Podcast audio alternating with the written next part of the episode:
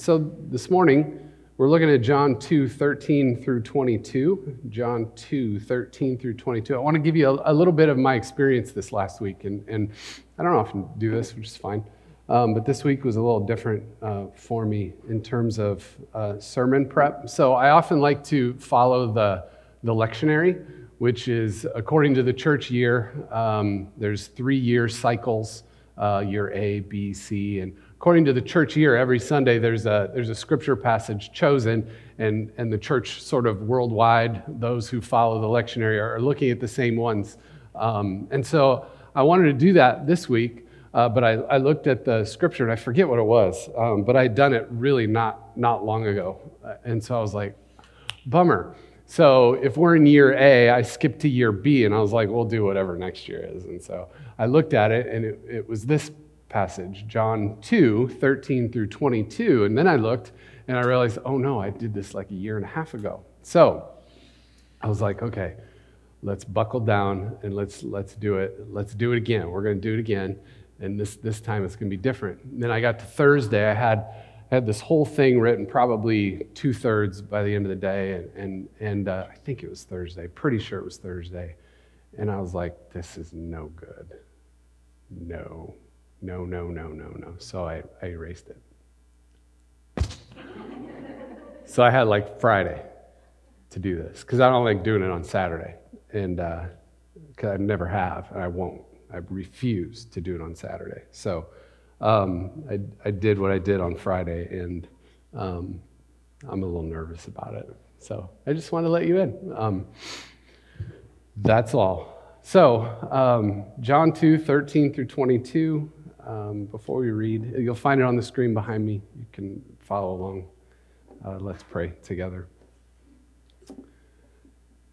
Thank you, uh, God, for your word, for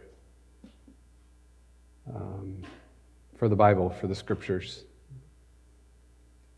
um, and for this time together where we get to sort of enter into the story. And if we want to, that's your invitation to us, is, is to let it wash over us and, and challenge us and think differently. And, and so we, we pray that your spirit would do whatever you need to do in us to, uh, to make that a reality. Speak, for we are listening. In Jesus' name, amen. when it was almost time for the Jewish Passover, Jesus went up to Jerusalem. In the temple courts, he found people selling cattle, sheep, and doves, and others sitting at tables exchanging money. So he made a whip out of cords and drove all from the temple courts, both sheep and cattle. He scattered the coins of the money changers and overturned their tables. To those who sold doves, he said, Get these out of here. Stop turning my father's house into a market. His disciples remembered that it is written, Zeal for your house will consume me. The Jews then responded to him, What sign can you show us to prove your authority to do all this? Jesus answered them, Destroy this temple, and I will raise it again in three days. They replied, It's taken us 46 years to build this temple. You're, you're going to raise it in three days? But the temple he had spoken of was his body. And after he was raised from the dead, clicked for his disciples. They remembered what he had said. Ah. Then they believed the scripture and the words that Jesus had spoken. We'll go that far. So, here's a, here's a question for you. Does anybody remember what, what happened?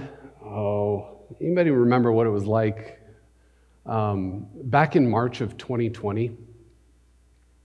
Can you remember that far? Like, y'all had a baby, so the rest of you, do you remember what happened back in March of 2020? Yeah. Yeah, yeah, yeah, yeah. Back then, we'd heard of this thing called COVID 19. It was this new virus, right? And it had sort of migrated itself halfway around the world. And we were just hearing about it, and we, we kind of experienced it as this sort of almost like a dark cloud moving from east to west across the United States. And we didn't, we didn't really know what to make of it at first. Uh, it was all a little bit confusing. Uh, we weren't sure how to feel about it. We had no idea what to expect or what exactly was coming, right? Uh, but then there was that Saturday night. I don't know if you remember this. I remember it vividly. We were watching the news on Saturday night. We found out the virus was here. It, it, it, it was in Des Moines. And for the first time, we heard the phrase, it was community spread. We all know what that means. We don't know where the person got it. They hadn't been overseas where the virus was. They just had it. And everyone was like, what do we do? So around here, we did the only thing we thought was appropriate because we didn't know what was appropriate, so we canceled worship for the next morning. Right there. It was like 10, 10 15, 10 30 at night. We made the call, we canceled worship because we didn't know, we didn't know what to do, right? And then the next week, uh, we figured out how to live stream. So, uh, so Emily and I did a live stream sideways. Most of you remember that. People are, people are watching so we kind of figured out, and then Justine and Emily put their thoughts together and they figured out how to do a live stream reasonably well. Uh, and then as time moved on, it got way better. Remember when we had me looking like Al Roker? We had the weatherman thing up there. We had a TV. It's fantastic. So we, we, we, then we thought, you know what? This is only going to last a couple of months because uh, everyone thought it's only going to last a couple of months, and then we'll be back to we'll be back to business as, as usual, right? We were all pretty confident of that, and we all know how that worked out.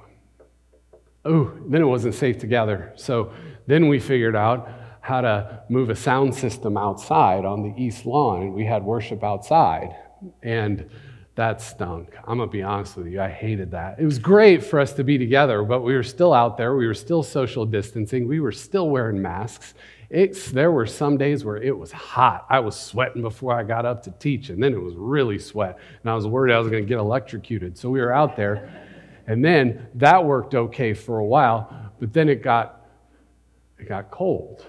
And we were like, oh no, we learned a little bit more about the virus, we thought. So we, we, we set the chairs up in the sanctuary, and it looked super weird. It was like, uh, by the way, we still live streamed while we were out there. Oh my goodness, we figured out how to do that too. Emily and Justine, geniuses.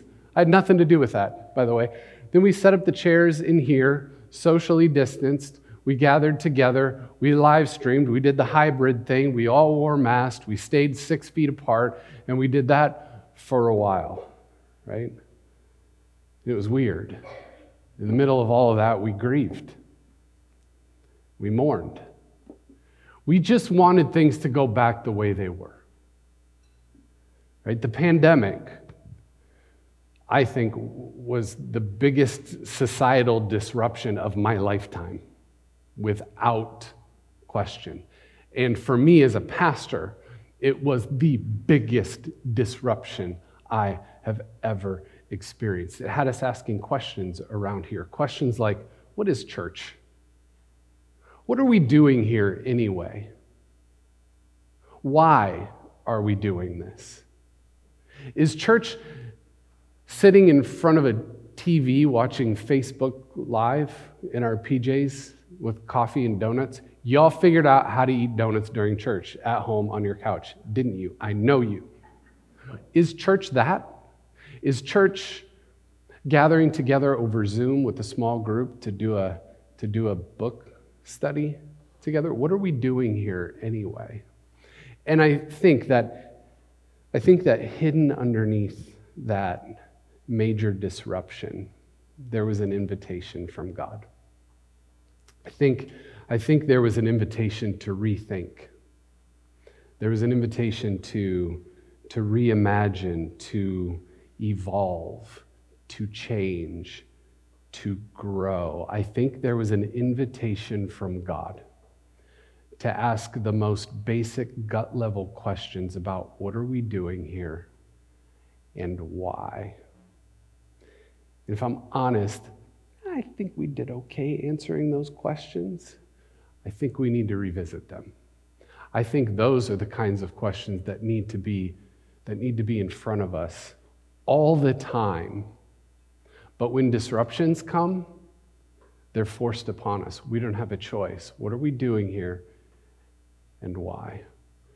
Now, the reason I bring all that up is because in our story this morning, Jesus, he caused a disruption, a major disruption.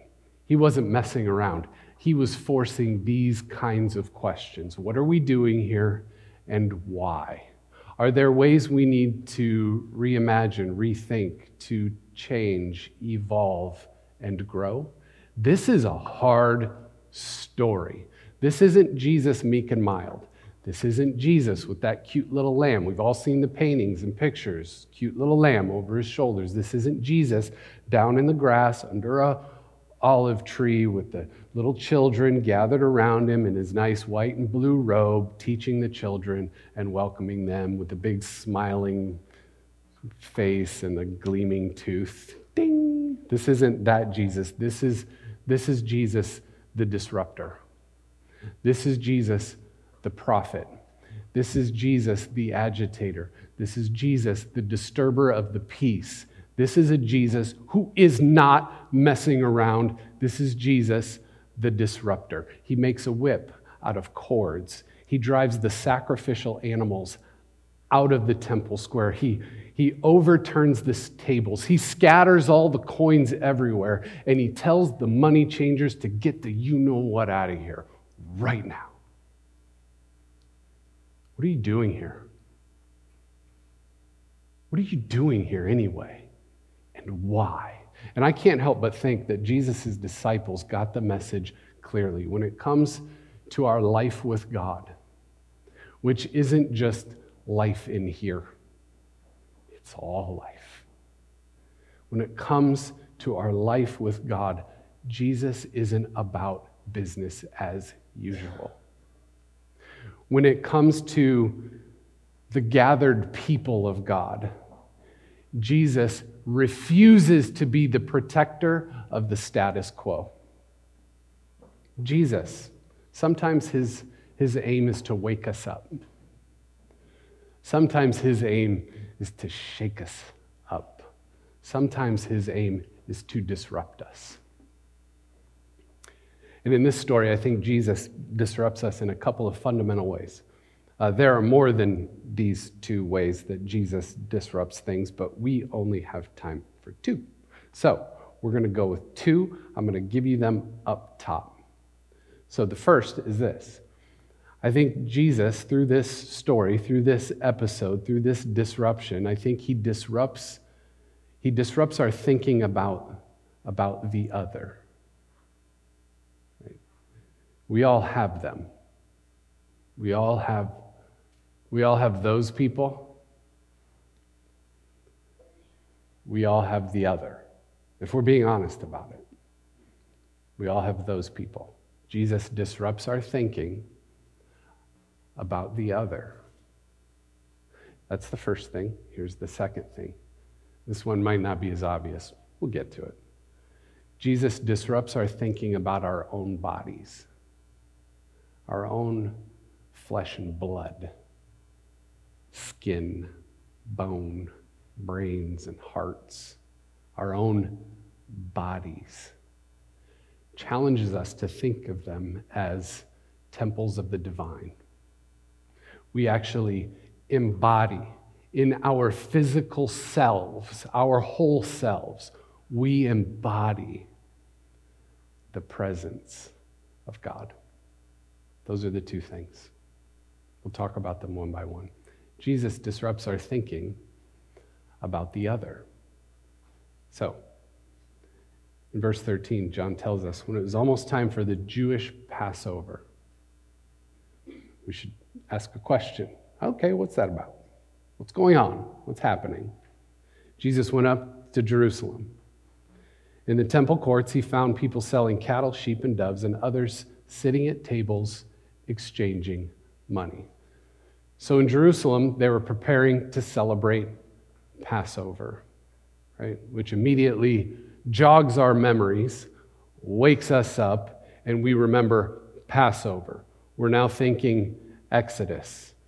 So in Jerusalem, there was this humongous celebration which would bring millions and millions of pilgrims into Jerusalem for this big, huge party, this celebration, the Passover. What were they celebrating during Passover? The liberation of Israel from slavery in Egypt. They, remembering, they were remembering all the story. They would rehearse it. They had rituals that would help them rehearse the story. They remembered the pillar of cloud, the pillar of fire. They remembered the parting of the Red Sea, what we call the Exodus. They remember walking on dry ground, the waters crashing over the Egyptian army. They were celebrating all of it from slavery to freedom, the biggest, most extraordinary event in the history of Israel. All of it. That's what they're thinking of. That's what they're celebrating. And as part of their celebration, the people would come, travel, the pilgrims would come to Jerusalem with animals in order to sacrifice them in the temple. Here's the problem. When they got to the temple, bringing the animals that they had brought, they were told, those animals won't do. Nope can't sacrifice those animals here. You have to buy your animals in the markets just outside, just inside the marketplace in the temple. Those are the only animals fit for sacrifice. You know what they did with those animals? They charged up to 25 times what those animals should cost. Now, you understand what they're doing right? The people with power are lining their pockets. The people with power are figuring out how do we exploit this so that we can gain more power, so that we can gain more wealth. They set up a system of exploitation. So there were excessive fees and tithes in order to enter into the temple to worship God. They created a system of exploitation that wound up blocking access to people's fundamental right to worship God. Blocking access to God. What are we doing here? And why? Can you imagine blocking the access to God. The system they set up kept the poor, the lame, the sick, the foreigner, the other outside the temple. Or the system forced them into a, into a kind of endless debt before they were able to approach God in worship.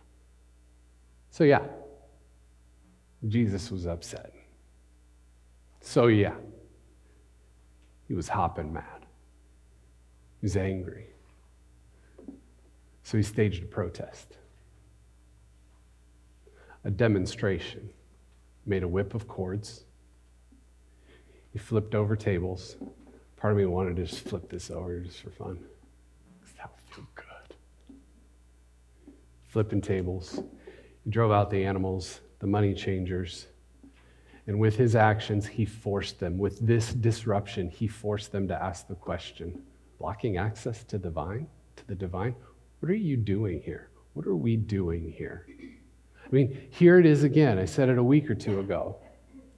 Once you see Jesus doing this kind of thing, crossing these kinds of barriers, removing these kinds of boundaries, you cannot unsee it, blocking access to the divine. What right do we have? What are we doing here? You know, for me, this, along with all sorts of other learning and studying and lots of other places in scriptures, but, but this one is one of the ones that, that that made me change my mind. about blocking access to the divine. And then some people were asked questions about me, what I thought about the LGBTQ community, and I, I told them I, I can no longer block access to the divine. Can't do it. Wanted to have conversations, but that didn't happen. That's okay. I get it. Um, but then it allowed us to sort of go through this process with the leadership of our church. And we came to the unanimous decision that we're no longer going to block access to the divine. We're going to become an open and affirming church. Uh, and then we came up with a, with a statement of welcome, and we printed on these little cards just to make sure that anyone new who walks in these doors can pick one of these up and know exactly what we believe and what we think. And by the way, if someone new comes in, I, I invite you, they're right by the joy box, because this is a joyful statement. I invite you to, hand this to anyone who comes in the doors. I want to read it to you in case you haven't seen it yet. I should have done this a year ago, but here's, here's what it says God's image is reflected in every person. God's grace in Jesus Christ ensures every person a place at the table. God's nature is magnified in the stories of every person. The love of God compels us. The way of Jesus calls us. And the Holy Spirit guides us. Therefore, we embrace all people. We understand all to include every person, encompassing the wide diversity of sexual orientation, race, ethnicity, background, gender identity and expression, family, age, social and economic status, physical and mental ability, whether believer, seeker, or skeptic, God welcomes all. By embracing this rich variety, together we seek to embody the love of God expressed in and through each of us. So good. Now, I want to give credit where credit is due. Second Reformed Church in Pella, uh, they, did, they did a lot of that work crafting that statement. We changed it, used our own language, made it fit us, but basic ideas. So I want to I want to give I want to give props to them. Um, incidentally, we we made this decision uh, within a week of each other, and we didn't know it. Neither neither of our churches knew it. Um, how cool is that? Right? So good. Blocking access to the divine. Jesus disrupts our thinking about the other. Right? And I don't know about you, but I'm grateful for that. Here's the problem. This one's hard for me people who disagree with what we've done. I don't have permission to other them anymore. Those people, that group, I can't even use that language anymore. That's othering language. Okay? I can no longer other them. All I can do is remain open and loving and willing to have conversation with as much humility and grace as I possibly can. And I invite you all to do the same. Sound good? Jesus disrupts our thinking about the other. Here's the second thing Jesus disrupts our thinking about our bodies and challenges us to think of them as temples of the divine. We embody in our physical bodies the presence of the divine. We are to honor our bodies. Now, I don't know about you, but I wasn't necessarily taught how to honor my body in church. Right? And I don't blame my church. Dad, I don't blame you. You were the pastor of the church I grew up in.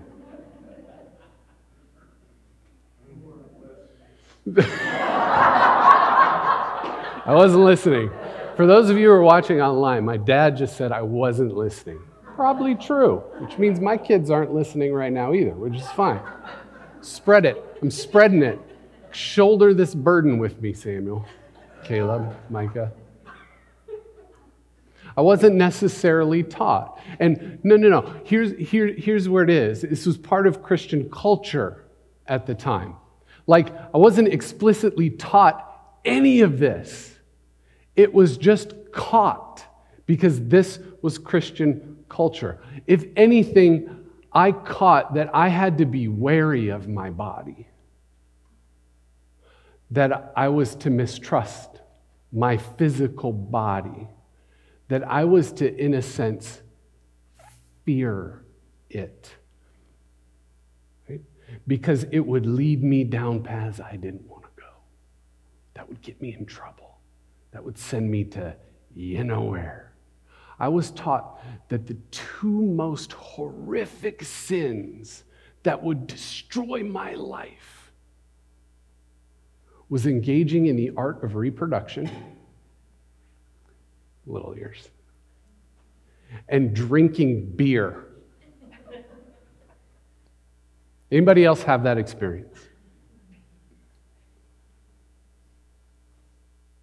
We're kind of timid.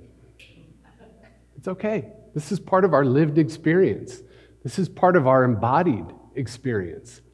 Let's be honest about it. Let's just be honest about it. Honoring my body, listening to my body, trusting my body, being curious about my body. None of that. No. That's part of what Jesus is teaching here as he stages his demonstration in the temple. Challenges them with these words destroy this temple, and I'll build it again in three days. Of course, the people there totally and completely misunderstand him, because I would have too. You're standing in the temple. You're thinking, he's talking about the temple. What? It took us 40 some odd years to build this thing. Are you going to raise it in three days? You're mental, brother. But John makes it clear and insists that that what Jesus is talking about isn't, isn't buildings made of stone or brick or wood or drywall or metal or anything else like that.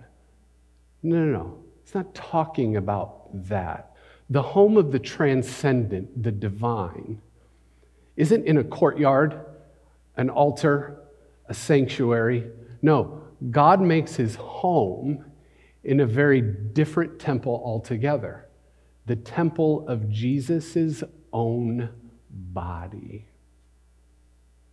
In the beginning was the Word, and the Word was with God, and the Word was God, and the Word became flesh, tabernacled. The thing that was the temple before the temple was a thing. They had this sort of portable tent that they carried around with them, the tabernacle. Jesus, tabernacle, made his dwelling among us. And then, and then at the end of John's gospel, after Jesus re- resurrected and the disciples were all confused and weirded out by it, it says, He breathed the Holy Spirit upon them. And ever since then, we've understood that our very own bodies are temples of the divine, homes for God. So, what does it mean? What does it mean for us to honor our bodies as temples, as homes for God? By the way, Paul then picks up on this idea and riffs on it all kinds of different ways. Talks about the body of Christ, that's what we are. Right? What, is it, what does it mean for us to honor our bodies as temples of the divine? It's not an easy thing to do.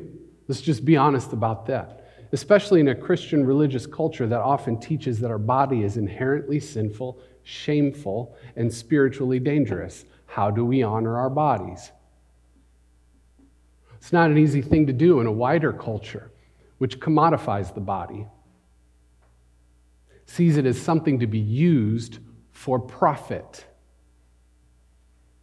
What do we do? It's not an easy thing to do. Most of the time, we're taught to conquer our bodies, to tame our bodies, to fear our bodies, to mistrust them. We see our flaws better than we see our own God given beauty, don't we? So, in preparation to watch Ant Man, I had this experience yesterday, last night. In preparation to watch the movie Ant Man and the Wasp, Quantumania, we watched Ant Man last night, right?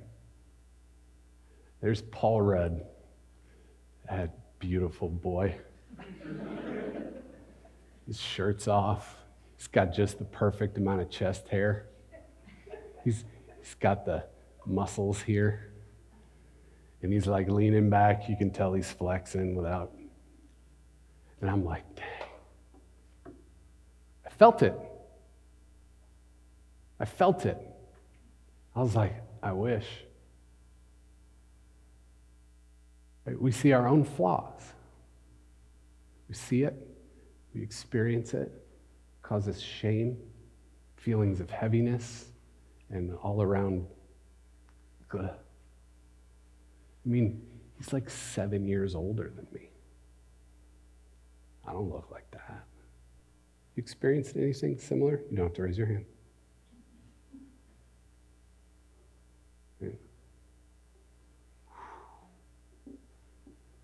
I think Jesus, through John, I think he's telling us something important, deeply important, about where we might find God, about where we might find the divine.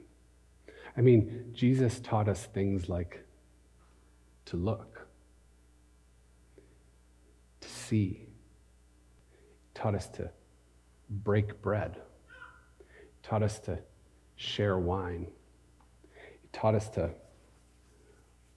wash feet, to offer cups of cold water to those who need it. He taught us to visit those who are imprisoned. He taught us to welcome the stranger, all physically embodied actions. That, he says, is where you'll find the divine. How can we move past fear, mistrust, and uneasiness, even squeamishness, and offer our whole lives to God, including our bodies? Do we have a healthy theology of the body? I think these are disruptive questions, and I don't know if the church has answered them well but I think they're important questions for us to think about.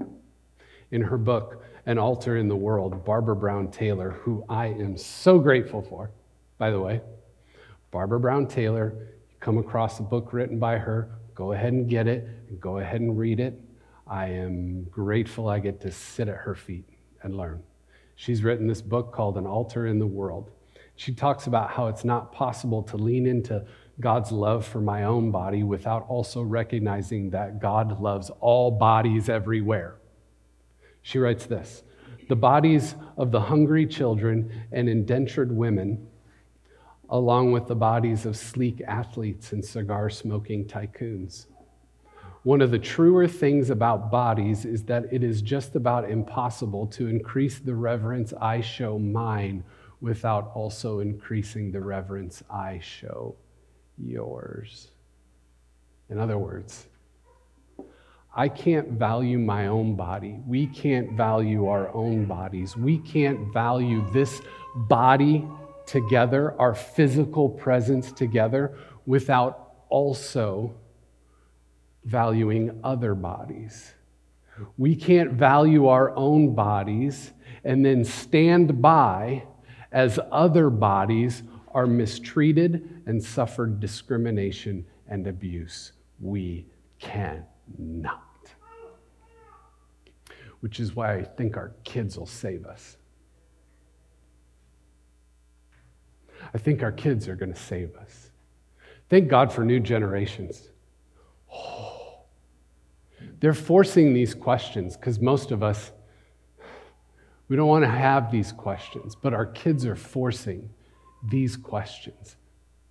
Most of us have already changed their mind. Most of those kids have already changed their mind about things that a lot of my generation and the generation older will, will never change our minds about. They've already made the switch. They're already like, y'all are back crazy. That's all you are. They're forcing us. Just last Wednesday, hundreds of Ames students, hundreds of Ames students stage a protest. They took their bodies and they walked out of school. Thousands of high school kids around the state of Iowa took their bodies on Wednesday out of school and with their bodies protested some of the legislation, legislation being proposed in our state government. They used their bodies to make a statement, to make sure that the rest of us stand with other bodies that are suffering discrimination and abuse and shame. And whether those teens knew it or not, they were embodying the Spirit of Jesus. If our faith isn't an embodied faith, we're missing a whole bunch. I mean, we like to make our faith this thing. We like to believe the right things. We have to, we have to think the right things. All has to be proper and right and in place so that we can go to the good place, right? But we are missing so much. Our bodies are so, so important. We don't have any experience without them. No experience is without our bodies. What happens? It's not all up here. What happens when you get afraid, really afraid? Shake. You tremble. Maybe you cower. It's an embodied experience. When you think deeply about the ones you love so much, it fills you with a warmness a. Maybe you get a sense of goosebumps on your skin. What happens when you get angry? Your face gets hot, your cheeks turn red. Again, maybe you shake. Our whole lives are embodied experiences, gifts from God. So Jesus walks into the sanctuary and he stages a protest. He disrupts it all, forcing us to ask the questions what are we doing here? Why are we here anyway? He disrupts our thinking about the other. He disrupts our thinking about our own bodies and the bodies of others and how we might be vehicles of the divine. I'm so glad he did. Let's pray.